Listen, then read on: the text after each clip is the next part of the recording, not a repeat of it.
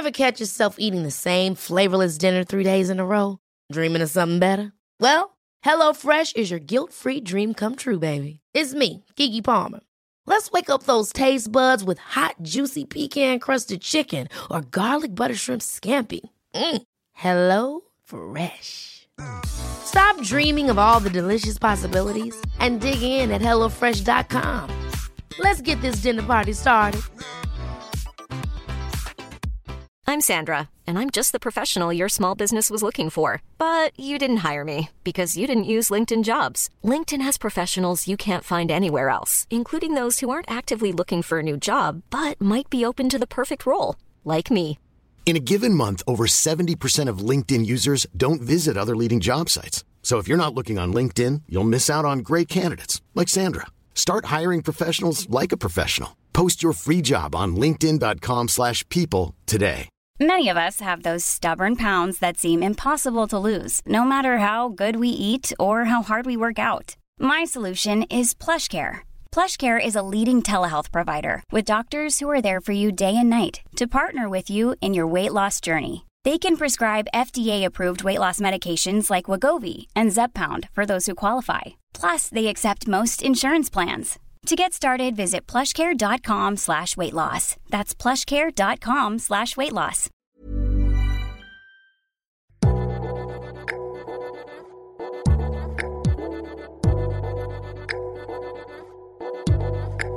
Hello, thanks for stopping by Liberty Sessions, where we unpack one woman's entrepreneurial journey to help another woman launch her own. I'm your host, Nada Jones. Please join me as we start liberating dreams one episode at a time.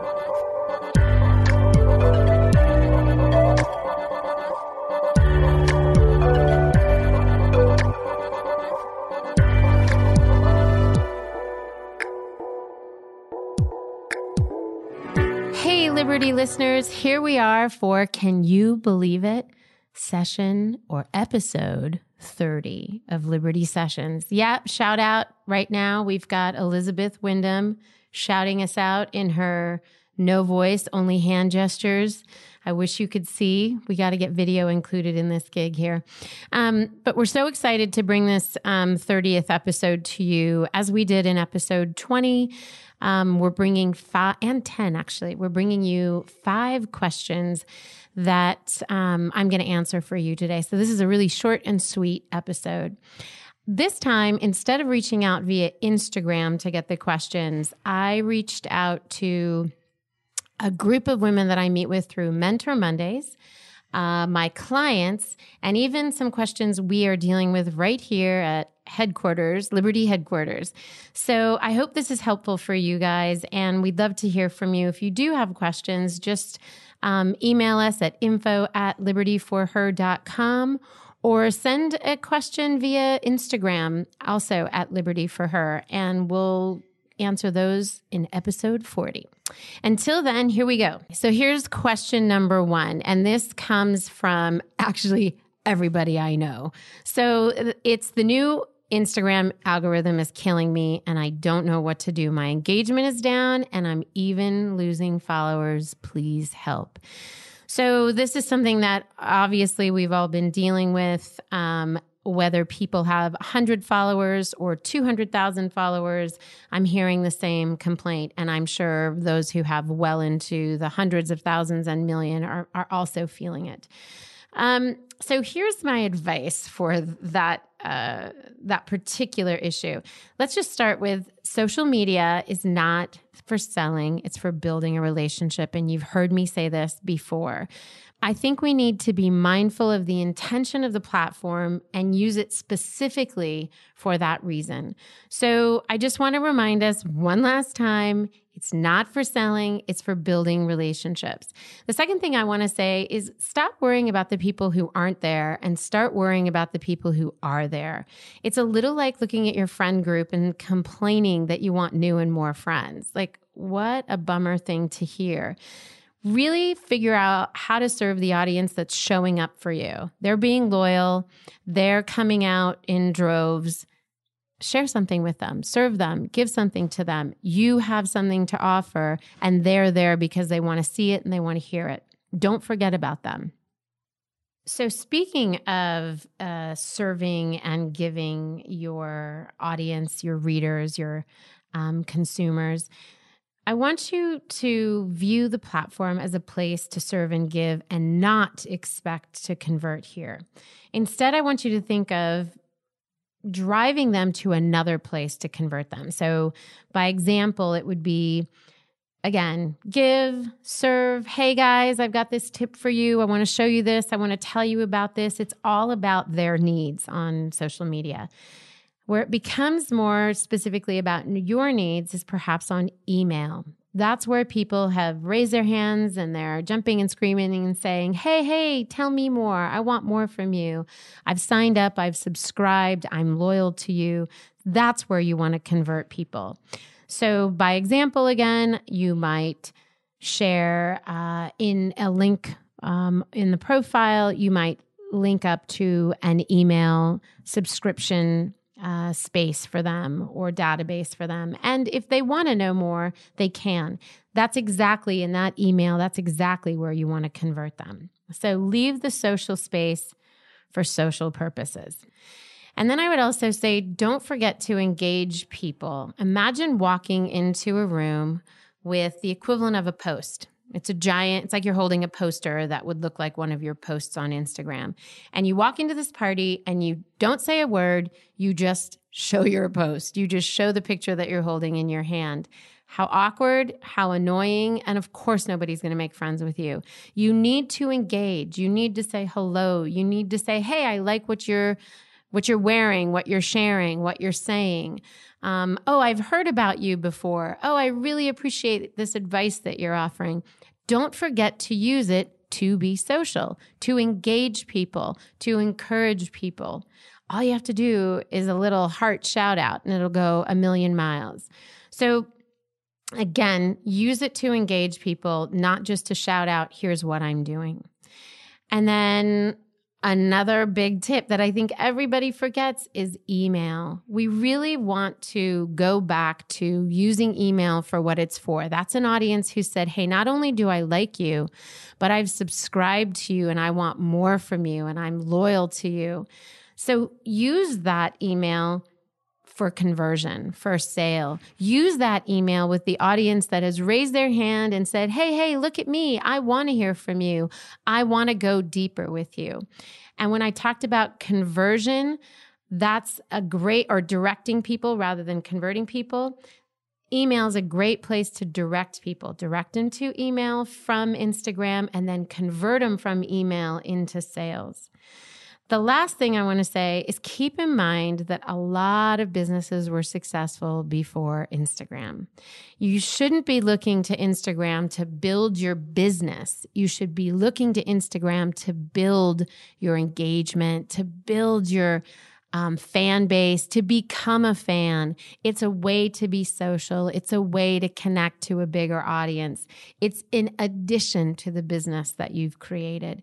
If you use it with this in mind, you're going to be pleased with the results. If you use it to build your business, then you are putting all your eggs in a single basket that's completely beholden to the next algorithm change. And that doesn't sound like a recipe for success. So let's move on to number two. Um, this is something that we're dealing with right here at Liberty headquarters. And it's this idea of brand continuity, especially when you have multiple platforms. So, as you all know, we have Liberty Sessions, and then we have our website, which is Liberty for Her, and the name of the company is Liberty. And Liberty for Her was really just, uh oh, how do we deal with our URL? Liberty is already so many different things. So we came up with the, the URL of Liberty for Her. Now, we also have through the podcast Liberty Sessions because that's what we do. We gather with you one session at a time. We talk to women, we interview women, we answer questions like we're doing today. Has a it's a different platform with a different intention. But all these things have to have some continuity in addition to just the name Liberty. So we kind of took a note from Fiona Humberstone's book called um, Brand Brilliance, and we created what she calls a brand a brand blueprint. And I should say we are creating a brand blueprint. So let me talk about where these where you need to sort of keep all of this in mind. It's really where you infuse the brand DNA with some really specific style elements. So, for example, your website. I think that's a natural place where we all say, okay, this is what the brand looks like. These are the colors we're using. These are the fonts we're using. But don't forget that those elements that you've put into place also need to exist in your collateral. Again, collateral, by collateral, I mean all of the paper products that are being used within the company a brochure, a magazine, a catalog, a business card, a sign. All of the things that you've created to compose what is the website, those elements, those style elements need to also be used in your paper collateral. You also need to consider this in your copy. What's the tone? What's the voice of the brand? And how do you ensure that that voice is in the newsletter and is in the emails and is in the copy for Instagram or Facebook, just the dialogue you have with your consumer. Sometimes, and in our case, this is the case, you have one person who's writing a lot of that and engaging but as we grow that's going to change. And so we need we need to sort of build in okay what is the voice? Is it a snarky voice? Is it a voice of authority? Is it funny? Um, if humor is at its core and multiple people are writing this then what is the type of humor? And what are the words that we continue to use that sort of string um, all of these different platforms together uh, I would also say in video and events, what are you doing aside from, again, fonts and colors? But what are the images that you're uh, using in video? If you tend to have muted tones, make sure those muted tones are reflected in your video. You don't want something that's starkly different because there's no brand consistency and the consumer might not know you're the same company. And I would say at live events, if you're really modern, and contemporary in your visuals, perhaps having a long farm table with mason jars um, filled with crafted cocktails is not the way you should go. So, really think about how you're being um, consistent even in those live opportunities. And then the obvious, I think, is photos, Instagram, and all your social media. Make sure that the white space, the lighting, the filters, all of these things convey the same message. Um, and again, remember that the goal is that the the consumer, the client, your audience can at a glance identify you without a logo, without you having to say this is liberty. But they can look at it and say this looks like liberty, this smells like liberty, this tastes like liberty. Really take into consideration all the senses and the way they're experiencing you. Okay, question number 3 along the lines of multiple platforms, I actually have a client who's an interior designer, and she is pushing out some different platforms. That's kind of her next, you know, next quarter goals. Um, the question we're currently looking at is which platform should we roll out, out next? Do we look at kind of what's low hanging fruit, something that we can easily roll out and we know that her customer base will gravitate toward? Or should we be looking at the thing that's going to provide the most revenue opportunity for her? So, to use an example, I'm going to kind of back away from my clients because that's not cool. Um, and I don't want to get in trouble for saying anything, but I'll use my uh, consulting business as an example. So, when I first uh, finished my book, and so in 2008, I come out with a book We'll call that platform one. And I needed to use that opportunity for whatever was next. And so what I did was I took any speaking engagement I could take. I spoke at conferences, on panels, I led seminars, anything that I could do to get in front of people and really establish myself as an expert. Um, not exact, exactly a profitable endeavor, but one that was low hanging fruit and I knew would support platform number three. So, again, platform number one was the book, platform number two was speaking, and then platform number three workshops. How do I create something that I'm going to convert all those people who are coming to my events or the event that somebody else had where I might be on a panel or speaking and convert them into somebody who is paying me money for more expertise? So I created these workshops. Now people had a place to come write a check, learn a little bit more from me, and to continue to grow and to continue to further who I was as an expert and as a brand. Okay. Now, platform number four. Now, I want to build that audience base. So, in 2011, I said, okay, I have these people who've been coming around, they've been taking workshops, they're listening to me speak, um, but I got to do something that's even bigger in terms of converting people, in terms of creating an offering. So I launched a conference. So again, this is uh, platform number four. You launch a large scale conference, you're serving the same audience, just in bigger numbers. And now I'm able to assign um, a larger ticket price to that, and I'm I'm able to bring in even more revenue. Now, from that, there are a lot of people who then wanted to work one on one. They didn't necessarily, even though I continued the workshops, they didn't necessarily want to work amongst 10 other people. They wanted to work privately on their business, or they were maybe three, four, five years into business. They didn't want general advice. They wanted more um, specific advice, something that we where we could specialize and curate the content um, a little bit more. So I created the consulting firm that I have today. So eventually, I was able to offer this, this these one-on-one um, consultations. So here we are. We've got these five platforms. I started with low-hanging fruit. I went to where I could then make money from that. I went to where I could scale the amount of money I was making and serve a larger audience. I went then from that to serving a specialized audience.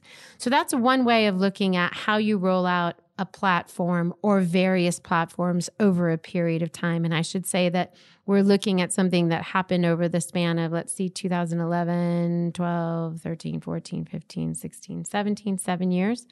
Um, and so it takes a little bit of time to to do that.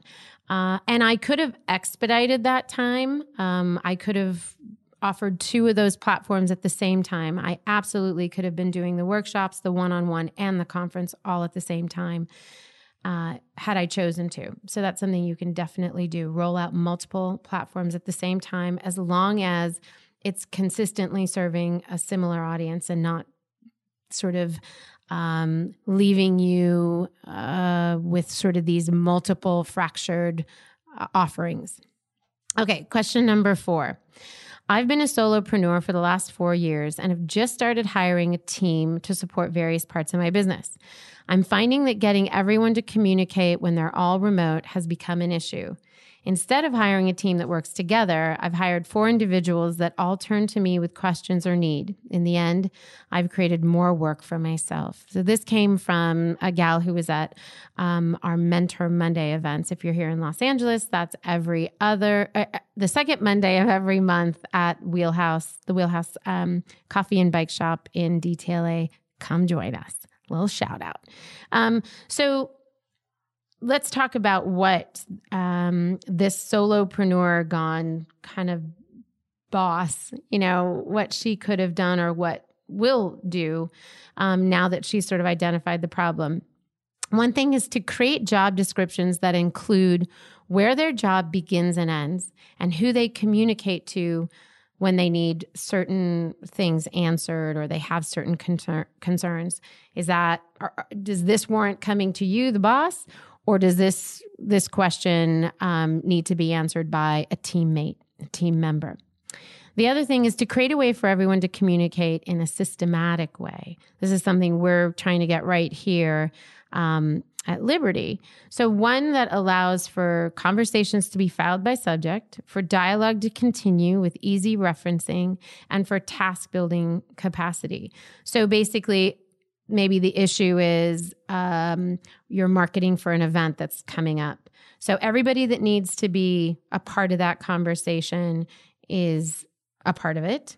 All of their names are assigned to that conversation. And then the dialogue can continue. This is not an email. This is something that you're doing in some other format. So for us, it would be Asana. That's what we're using. And it builds on each other. You're not searching through your email looking for the last thing um, that somebody said. And then, oh, there was another conversation that was left out everything is kept in this one chain.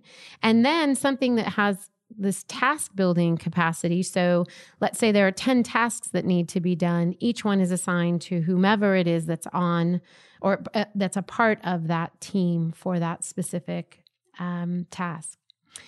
And then you want to, as the CEO, as the um, as the director, manager, whatever you call yourself, you want to get everyone on a call on a regular basis. Let's say a Monday AM check-in. This brings the team together. You talk about the short-term goals. By short-term, I mean the week's goals, day by day tasks that need to be accomplished, and who's going to accomplish them. Everything is assigned. Um, and there are clear responsibilities that are assigned by you, and you talk about who's going to work together to accomplish those things. The other thing I would say is use those meetings as an opportunity to re- reinforce the longer term things. Hey guys, this is awesome. This is what we're all about. This is what we're doing. This is where we want to be by the end of the quarter.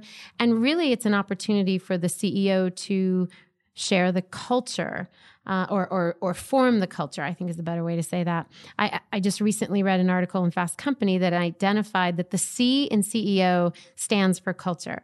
Um, so it's really a way for for you to make sure that they understand the core values, make sure they understand the mission of the company. And I don't mean to recite it in every meeting. I mean just to infuse it with a sentence or two and really pull everybody together.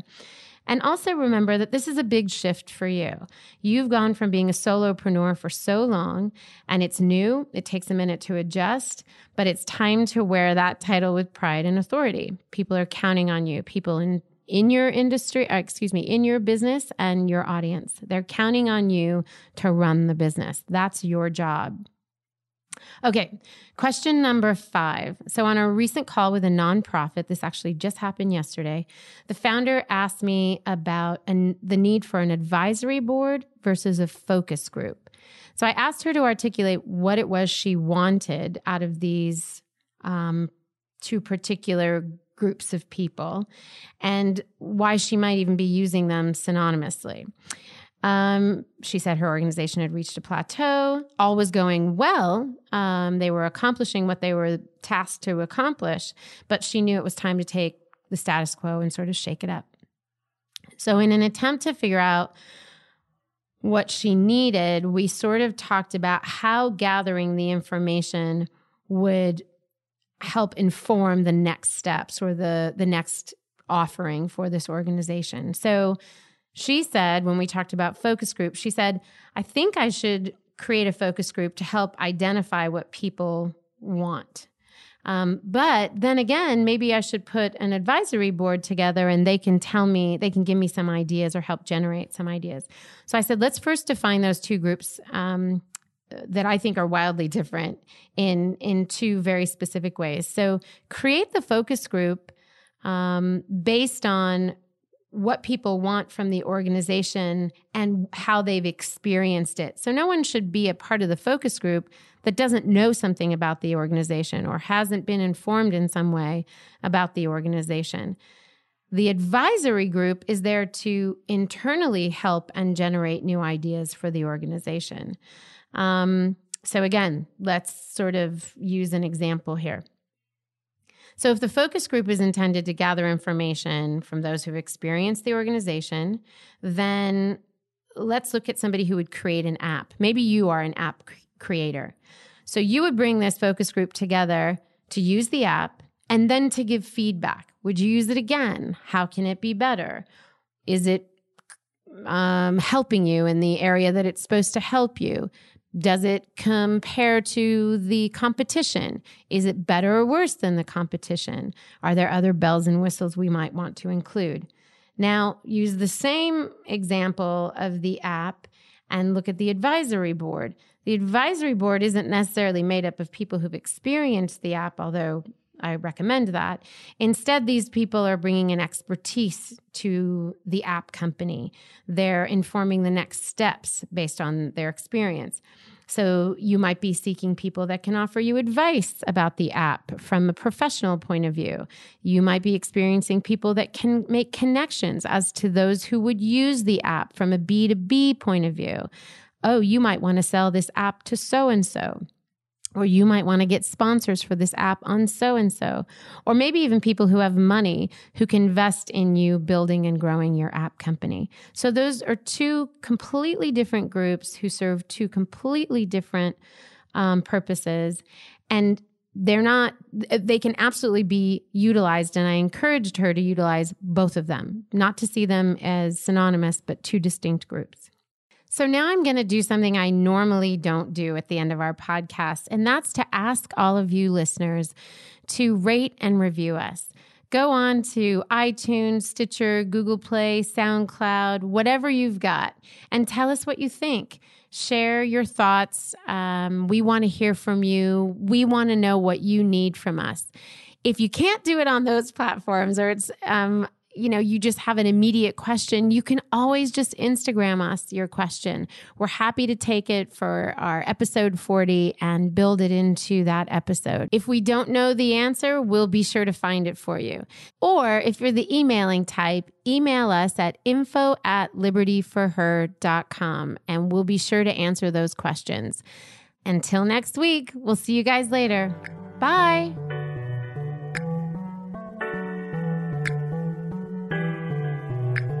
Liberty Sessions is broadcast on all platforms Apple Podcast, SoundCloud, Google Play, and Stitcher. If you like what you've heard, please subscribe, rate, and review Liberty Sessions on Apple Podcast. It helps us to know if these episodes are inspiring and equipping you to launch and grow your own ventures. You can also find us every day on Instagram, Twitter, and Facebook at Liberty for Her. And please leave a comment using the hashtag Liberty Sessions. We want to hear your thoughts, suggestions, and brilliant ideas. Liberty Sessions is produced by Nada Jones and Elizabeth Wyndham, and music by Jordan Flower.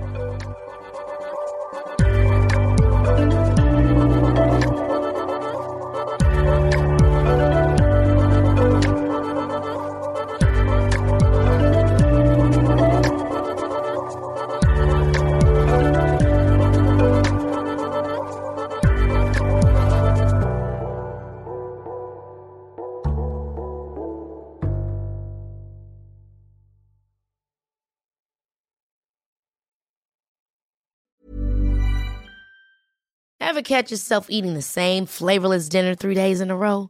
Dreaming of something better? Well, HelloFresh is your guilt free dream come true, baby. It's me, Keke Palmer.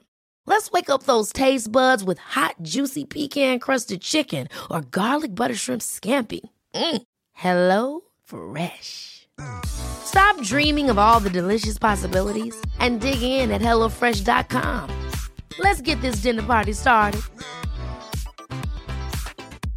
Imagine the softest sheets you've ever felt. Now imagine them getting even softer over time. That's what you'll feel with Boll and Branch's organic cotton sheets. In a recent customer survey, 96% replied that Bowl and Branch sheets get softer with every wash. Start getting your best night's sleep in these sheets that get softer and softer for years to come. Try their sheets with a 30-night guarantee. Plus, get 15% off your first order at bollandbranch.com. Code BUTTERY. Exclusions apply. See site for details.